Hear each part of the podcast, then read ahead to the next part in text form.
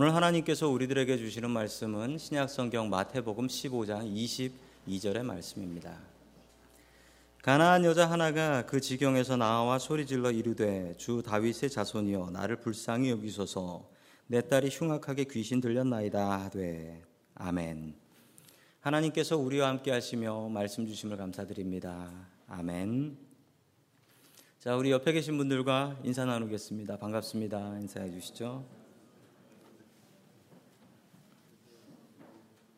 예, 반갑습니다.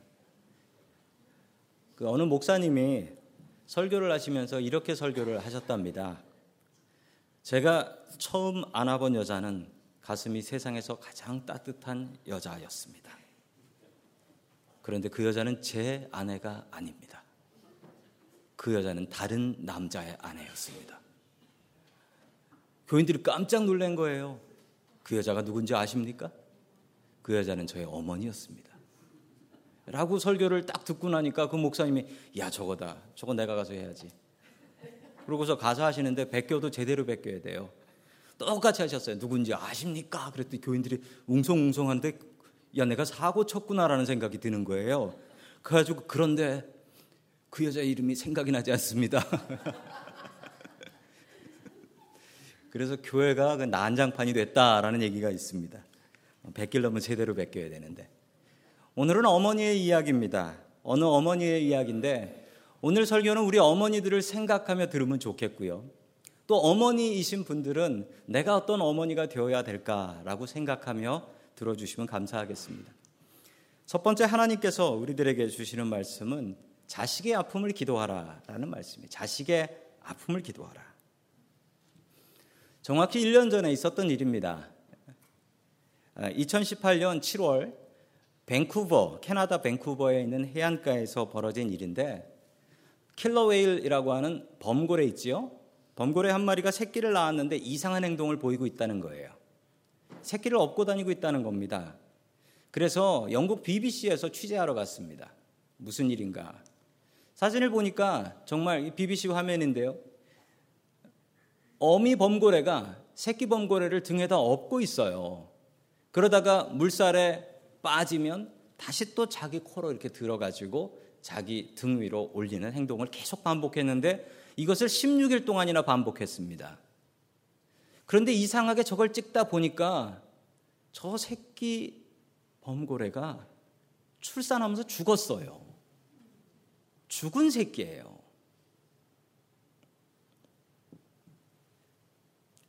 그런데 저 어미 범고래는 죽은 자기 새끼를 버리지 못하고 통곡하며 16일 동안을 자기 등에 업고 다니다가 장례를 치렀다고 합니다. 이게 우리 어머니들의 마음이 아닐까요? 오늘 슬픈 어머니의 이야기가 나옵니다. 자, 우리 마태복음 15장 21절 말씀 같이 봅니다. 시작. 예수께서 이제서 떠나서 두로아시던 지방으로 가셨다. 예수님께서 두로와 시돈 지방으로 가셨다라고 합니다. 우리 지도에서 두로와 시돈을 한번 찾아보겠습니다. 그 이스라엘의 갈릴리 호수가 보이고요. 그 위로 타이레, 사이돈이라고 두로와 시돈이 있습니다. 저기는 지금 레바논 땅입니다. 예수님께서 그쪽으로 가기 시작하셨는데 갈릴리 호숫가에서 저 사이돈이라는 시돈까지 가려면 산악 지형이에요. 산을 넘어서 100마일을 가야 합니다. 그냥 길도 아니고 100km도 아니고 100마일을 가야 되는 거예요. 예수님께서 제자들에게 가보면 안다, 가보면 안다 하시면서 두루와 시돈 지방으로 가셨습니다. 도대체 무슨 이유 때문에 가고 계셨을까요? 그때였습니다. 갑자기 누군가 큰 소리를 지르기 시작했습니다. 자, 우리 22절 말씀 봅니다. 시작. 마침 가나안 여자 사람이 그 지역으로 외쳐 말하였 다. 다윗의 자손이신 주님, 나를 불쌍히 여겨주십시오. 내 딸이 귀신에 들려 괴로워하고 있습니다. 아멘. 귀신 들려서 괴로워하고 있는 딸의 어머니가 예수님께 나와서 주님, 내 딸을 고쳐 주십시오라고 고백하고 있습니다. 자, 이 여자분이 어떤 분일까요? 오늘 성경 말씀에 보면 이 여자분이 가나안 여자라고 합니다. 가나안 여자는 당시 이스라엘 땅, 그 팔레스타인 땅에 살고 있었던 사람들을 가나안 여인이라고 합니다. 그런데 그냥 보통 가나안 여인은 아니었습니다. 똑같은 본문인 마가복음 7장 26절에 나옵니다. 우리 같이 봅니다. 시작. 그 여자는 그리스 사람으로서 시로 페니키아 출신인데 자기 딸에게서 귀신을 내쫓아 예수께 간청하였다. 아멘. 이 여자분이 어떤 분인지 잘 나옵니다. 시로 페니키아 옛날 성경에는 수로보니게 여인이라고 했습니다. 시로 페니키아가 어디냐면 두로와 시돈 그 지역 사람을 시로 페니키아 사람이라고 불렀습니다. 자, 그리고 이 여자분의 원래 내셔널리티 국적은 어디라고 합니까? 그리스 사람이었다. 그리스가 어떤 나라냐면요. 당시에 로마는 군사력으로 세상을 지배하고 나라를 세웠는데 그 로마의 정신적인 사상은 어디서 왔느냐? 그리스에서 왔어요. 그래서 우리가 중고등학교 때도 그리스에는 철학이 유명하다 했습니다. 소크라테스, 아리스토텔레스, 똑똑한 분들은 다, 그분들은 다 그리스 사람이었습니다. 그래서 로마서에서도 보면요. 그리스 사람과 야만인으로 구별을 합니다. 세상 사람들을. 똑똑한 사람은 그리스 사람, 다른 사람들은 야만인이라는 거예요. 이 여자분은 아주 고상한, 고상한 사람이었습니다. 두로와 시돈 지방에 살고 있었지만 그리스 여자로서의 자존심과 존귀를 가지고 있었던 그런 여자였죠. 그랬던 이 여자분이 예수님 앞에서 그냥 무너져 버립니다. 이 상황을 어느 분이 그림으로 그리셨는데 너무 잘 그렸어요. 그 여자분이 무릎을 꿇고 예수님께 간구를 하고 있고 예수님은 모른 척 하면서 손사래를 치고 계시고 제자들은 둘러싸고 아니 예수님 좀 어떻게 해 주세요 라고 간청을 하고 있는 모습인데 오늘 성경 말씀을 너무나 잘 이해하고 그린 그림입니다. 이 여자분은 결혼해서 딸까지 있는데 왜 청년 예수님 앞에 무릎을 꿇었을까요? 그 이유는 자기 딸 때문입니다. 딸이 아파서 정신이 나가서 애미 애비를 못 알아보고 있는 상황에 미쳐서 발작을 하는데 어디 어머니가 이거 다닌 더 험한 일이라도 하지 않겠습니까? 귀신 들려서 부모도 알아보지 못하고 미쳐 날뛰는 딸을 보면서 이 어머니의 마음은 얼마나 찢어졌겠습니까? 어떻게 내 딸을 살려낼까? 소문을 듣고 예수님 앞에 와서 무릎을 꿇습니다. 그에게 자존심과 자신의 존엄함은 이미 던져버린 지 오래입니다. 어머니들은 이렇게 강합니다. 아버지들도 강하지만 우리 어머니들의 자기 헌신은 자기를 희생하면서까지 해요. 어떤 남자가 하나님께 따졌습니다. 하나님, 제 아내는 연애할 때는 얌전하고 부끄러움도 많고 저는 화장실도 안 가는 선녀인 줄 알았습니다. 그런데 결혼하고 나니까 부끄러운 건 아예 모르고 아무 데서나 방구 끼고 더 크게 우리 집 얘기 아니에요? 부끄러움은 아예 모르고 화장실 가서도 문도 안 닫아요. 이런 아줌마가 되었습니다. 이건 변화가 아니라 진화입니다. 어떻게 된 겁니까?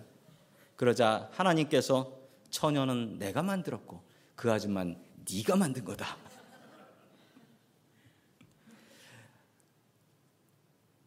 한국말로 아줌마는 용감하다라는 말이 있습니다. 왜 그럴까요? 용감한 남편하고 살아서 그럴까요? 뭐 그것도 말 되는 것 같습니다.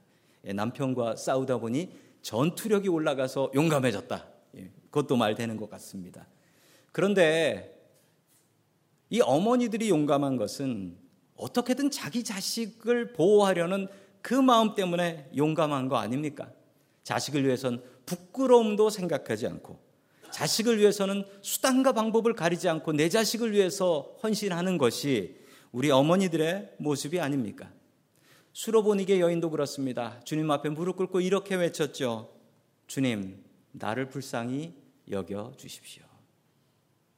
우리 같이 한번 이 기도를 따라서 해보겠습니다. 시작. 주님, 나를 불쌍히 여겨 주십시오. 이 기도는 자비를 구하는 기도입니다. 라틴어로 키리에 에레이손이라고도 하는 기도인데 정말 많은 사람들이 이 기도를 주님 앞에 드렸고 응답받았던 아주 능력이 있는 기도입니다.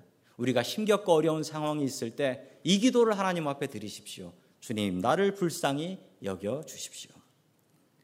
우리도 마찬가지 아닌가요? 크리스찬은 걱정거리가 없는 사람들이 아닙니다. 우리는 걱정거리를 기도거리로 바꾸는 사람들인 줄로 믿습니다.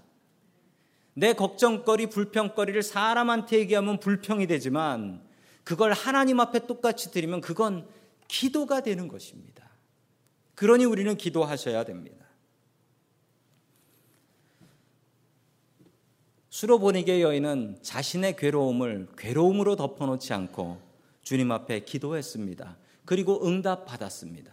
우리의 근심거리를 기도거리로 바꿀 수 있는 저와 여러분들 될 수 있기를 주의 이름으로 간절히 축원합니다. 아멘. 두 번째 하나님께서 마지막으로 우리들에게 주시는 말씀은 은혜의 부스러기를 구하라라는 말씀입니다. 은혜의 부스러기를 구하라. 마태복음 15장 23절 말씀 같이 봅니다. 시작. 그러나 예수께서는 한마디도 대답하지 않으셨다. 그때 제자들이 다가와서 예수께 간청하였다. 저희가 우리께서 계시고 있으니 그를 안심시켜서 떠나 보내주십시오. 아멘. 그런데 예수님께서 좀 이상하십니다. 갑자기 두루와 시돈으로 가자고 하신 것도 이상한데 전에는 사람들이 와서 예수님께 고쳐달라라고 하고 몰래 옷자락에 손 만지고 가도 예수님께서 바로 알아차리셨어요. 이 중에 내 옷에 손댄 사람 있다. 찾아내라. 이러시면 제자들이 아니 이렇게 사람 많은데 무슨 소리세요? 제자들이 말렸다고요. 그런데 오늘은요. 이 여인이 쫓아오면서 계속 통곡하는 소리로 고쳐달라고 얘기를 하는데 예수님께서 뭐라고 하셨어요? 그냥 아무 말도 안 하고 무시하셨어요. 무시해 버리셨어요. 예전의 이야기하고는 너무나 다릅니다. 그러자 제자들이 나서요. 제자들이 뭐라 합니까? 저 여자 좀 안심시켜서 떠나보내 주십시오. 뭐 고쳐달라는 얘기도 아니에요. 나았다 하게서 그냥 돌려보내 달라는 거예요. 완전히 역할이 바뀌었어요. 예전에는요, 어린아이를 기도받으려고 나오면 제자들이 막았죠. 애들은 가라! 그러면서 막았어요. 환자들이 와서 소리를 지르면 조용히 해라 예수님 설교하신다. 그러면 예수님께서 제자들을 혼을 내셨다고요. 그 아이들 데려와. 그 환자 나한테 데려와. 이러셨단 말입니다. 그런데 오늘 얘기는 완전히 반대 얘기입니다. 성경에 딱 한 번 나오는 반대 얘기예요. 이 여자가 얼마나 체면 생각하지 않고 소리를 질렀는지 제자들이 귀찮아가지고 너무 괴로워가지고 아, 예수님 왜 이러세요? 아, 좀 고쳐 줘 돌려 보내주세요. 제자들이 나서고 있는 거예요. 그런데 이 여자의 간절함이 있었기 때문에 이런 기적이 있었던 겁니다. 자, 계속해서 마태복음 20, 15장 24절 말씀 같이 봅니다. 시작. 예수께서 대답하셨다. 나는 오직 이스라엘 집의 길을 잃은 양에게 보내심을 받았을 따름이다. 아멘. 아니, 이건 더 한 말씀을 하셨어요. 나는 이스라엘 집에 잃은 양, 유대인, 나는 유대인에게만 복음을 전한다. 말이 안 되죠? 지금 어디입니까? 두로하시던 이방 땅 아닙니까?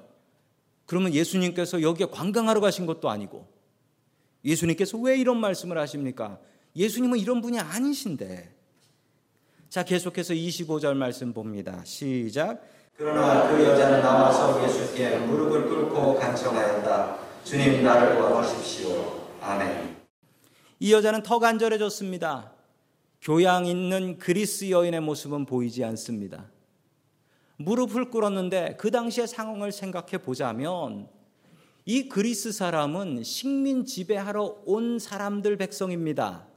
그리고 예수님은 식민 지배 당하는 사람입니다. 누가 누구에게 무릎 꿇어야 됩니까? 그런데 이 여자분은 자기의 딸을 위해서 스스로를 낮추고 예수님 앞에 무릎을 꿇었습니다. 주님, 나를 도와주십시오. 다시 한번 주님 앞에 간절히 간구합니다. 내 자식 위해서 못할 게 뭐예요? 그러자 예수님께서 26절에서 더 험한 말씀을 하세요. 같이 봅니다. 시작. 예수께서 대답하셨다. 자녀들의 마음을 집어서 걔들에게 던져주는 것은 옳지 않다. 아멘.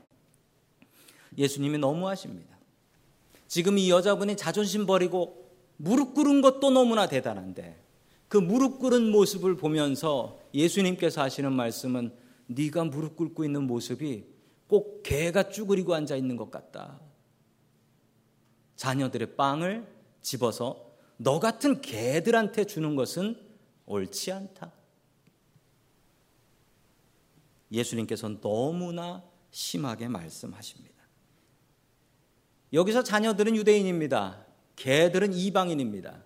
난 유대인한테 복음 전하지 너 같은 이방인한테는 복음 전하고 병 고침 하지 않는다. 도대체 예수님께서는 왜 이러시는 걸까요? 계속해서 27절 말씀 같이 봅니다. 시작. 그 여자가 말하였다. 주님 그렇습니다. 그러나 개들도 주인의 상에서 떨어지는 부스러기는 얻어 먹습니다. 아멘. 이 여인이 기막힌 이야기랍니다. 개라고 부르면 개입니다. 짖으라면 짖을 것이고 기라면 길 것이고 핥으라면 핥을 것인데 제발 제 딸만 고쳐 주십시오. 유대인들이 빵을 먹을 때 이런 모습으로 빵을 먹습니다. 자, 유대인 아이들이 6월절에 빵을 먹는 모습입니다. 납작하고 딱딱한 빵입니다. 그 이스트가 안 들어가서 딱딱해요. 저 빵을 들고서 머리 위에서 파샥 깹니다. 파샥 깨고 나면 부스러기가 우수수 떨어져요. 자기 몸으로. 그러면 털어내 버립니다. 이 부스러기는 청소해야 되는 것인데 그걸 개들이 와서 핥아 먹습니다. 이것처럼 이 여인은 부스러기를 원하고 있었습니다.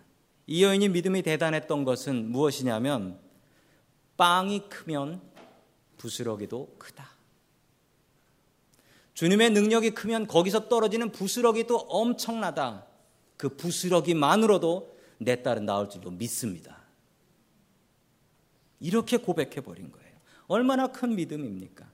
이 여자분이 고백한 건 이것입니다. 은혜가 크면, 능력이 크면 부스러기도 크다. 이 마음으로 기도하십시오. 주님, 저에게 은혜의 부스러기를 내려주십시오. 왜 부스러기냐고요? 개가 옆에서 주인의 상에서 먹을 거를 보면서 눈을 껌뻑껌뻑 하면서 올려봅니다. 내가 먹는 고기 덩어리를 줄 수는 없지만 그 먹다 남은 부스러기 있으면 그건 과감하게 줘버립니다.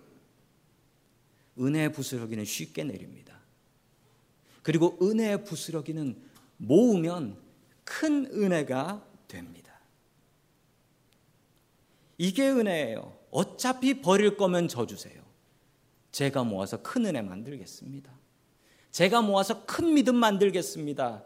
제가 모아서 큰 간증 만들겠습니다. 주님 저에게 은혜의 부스러기를 내려주세요. 주님께서는 매일매일 우리들에게 은혜의 부스러기를 내려주십니다.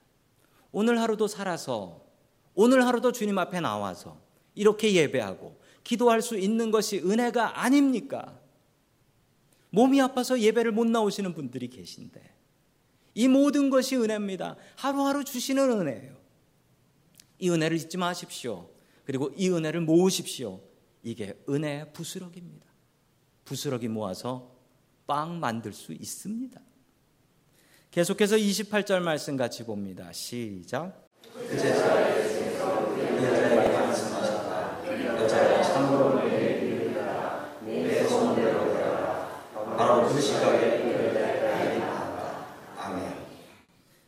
이게 시험이었습니다. 예수님께서 모질고 혹독하게 시험하셨어요. 그제서야 하면서 바뀝니다. 예수님께서 믿음을 칭찬하셨습니다. 그리고 딸의 귀신이 나가버렸어요. 예수님께서는 이 여인을 왜 이렇게 시험하셨을까요?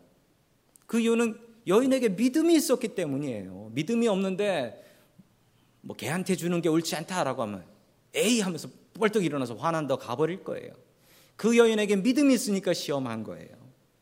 자, 그리고 그 여인의 믿음을 더 큰 믿음으로 바꾸려. 좋은 믿음을 더 좋고 더 큰 믿음으로 바꾸려고 하신 것입니다. 예수님께서 뭐라 칭찬하셨습니까? 내 믿음이 크도다. 내 소원대로 될 것이다. 솔직히 생각해 보시죠.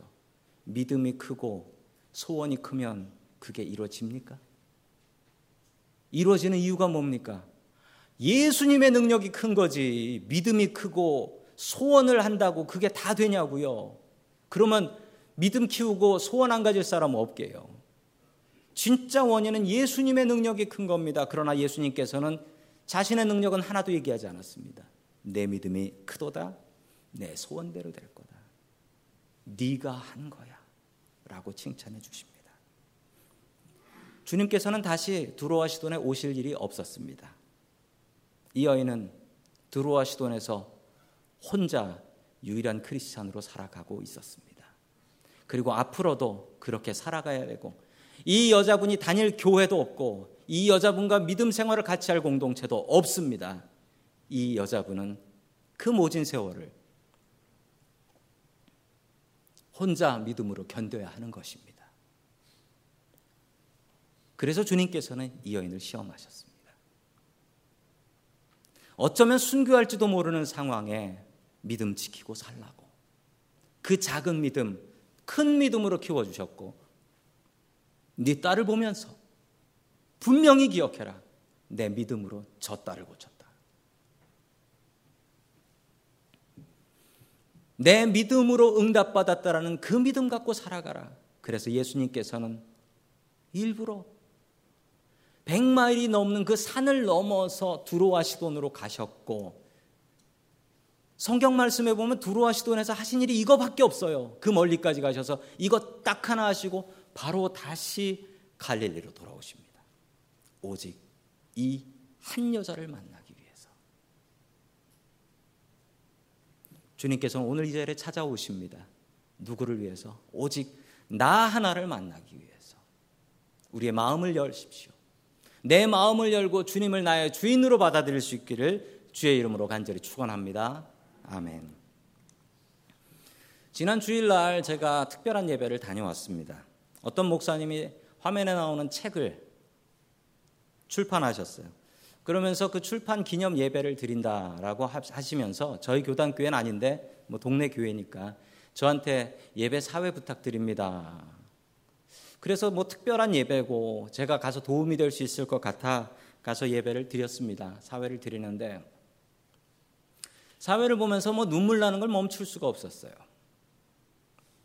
그 목사님이 자식이 셋이있는데 그 중에 막내 아들입니다. 막내 아들이 공부를 잘했어요. 공부를 잘해서 혼자 공부해서 UC 버클리에 들어갔답니다. 그리고 공부 잘하고 졸업을 했대요. 이제 직장 잡고 취직하려고 하는데 감기 증상이 있어서 병원에 갔는데 감기가 아니고 백혈병이라는 겁니다. 이 아들이 4년을 투병을 하는데 목사님께서 한국에서 목회하다가 목회 접으시고 자식 간호하려고 미국으로 돌아오셨어요. 그리고 4년 동안 있었던 일들과 또 은혜들을 꼼꼼히 적어서 책으로 내셨습니다. 책 제목이 외우러 나는 괜찮아요. 그런데 이런 일이 있었대요. 그 목사님께서 이렇게 말씀하셨는데 아들이 똑똑해서 어지간한 건 잊어버리지 않았답니다. 머리가 똑똑해서 전화번호 같은 건 너무 쉽게 기억하는 아들이었답니다. 그런데 죽기 전에 죽기 전에 간호사가 너무 고통스러워하니까 진통제를 놔주겠다고 몰핀을 놔주겠다고 진통제를 가지고 왔는데 이제 진통제를 놔줄 때 간호사들이 이렇게 물어본대요. 주사를 놔주기 전에 본인을 확인을 위해서 이름하고 생년월일을 얘기하라고 합니다. 그런데 이 아들이 이름하고 생년월일을 얘기하라고 하는데 껌뻑 껌뻑 눈을 뜨면서 이름이 기억이 안 나고 생년월일이 기억이 안 나더래요. 간신히 기억을 해가지고 주사를 맞고서 정신이 좀 들었어요. 정신이 좀 들고 나서 기억을 찾고 나서 아버지를 부르더래. 아버지 잠깐 이리 오세요, 아빠. 귀에다가 대고 할 말이 있다는 거예요. 아빠, 내 기억이 지워지고 있어요. 내 기억이 지워지기 전에 딱 한마디 할래요. 아빠 사랑해요.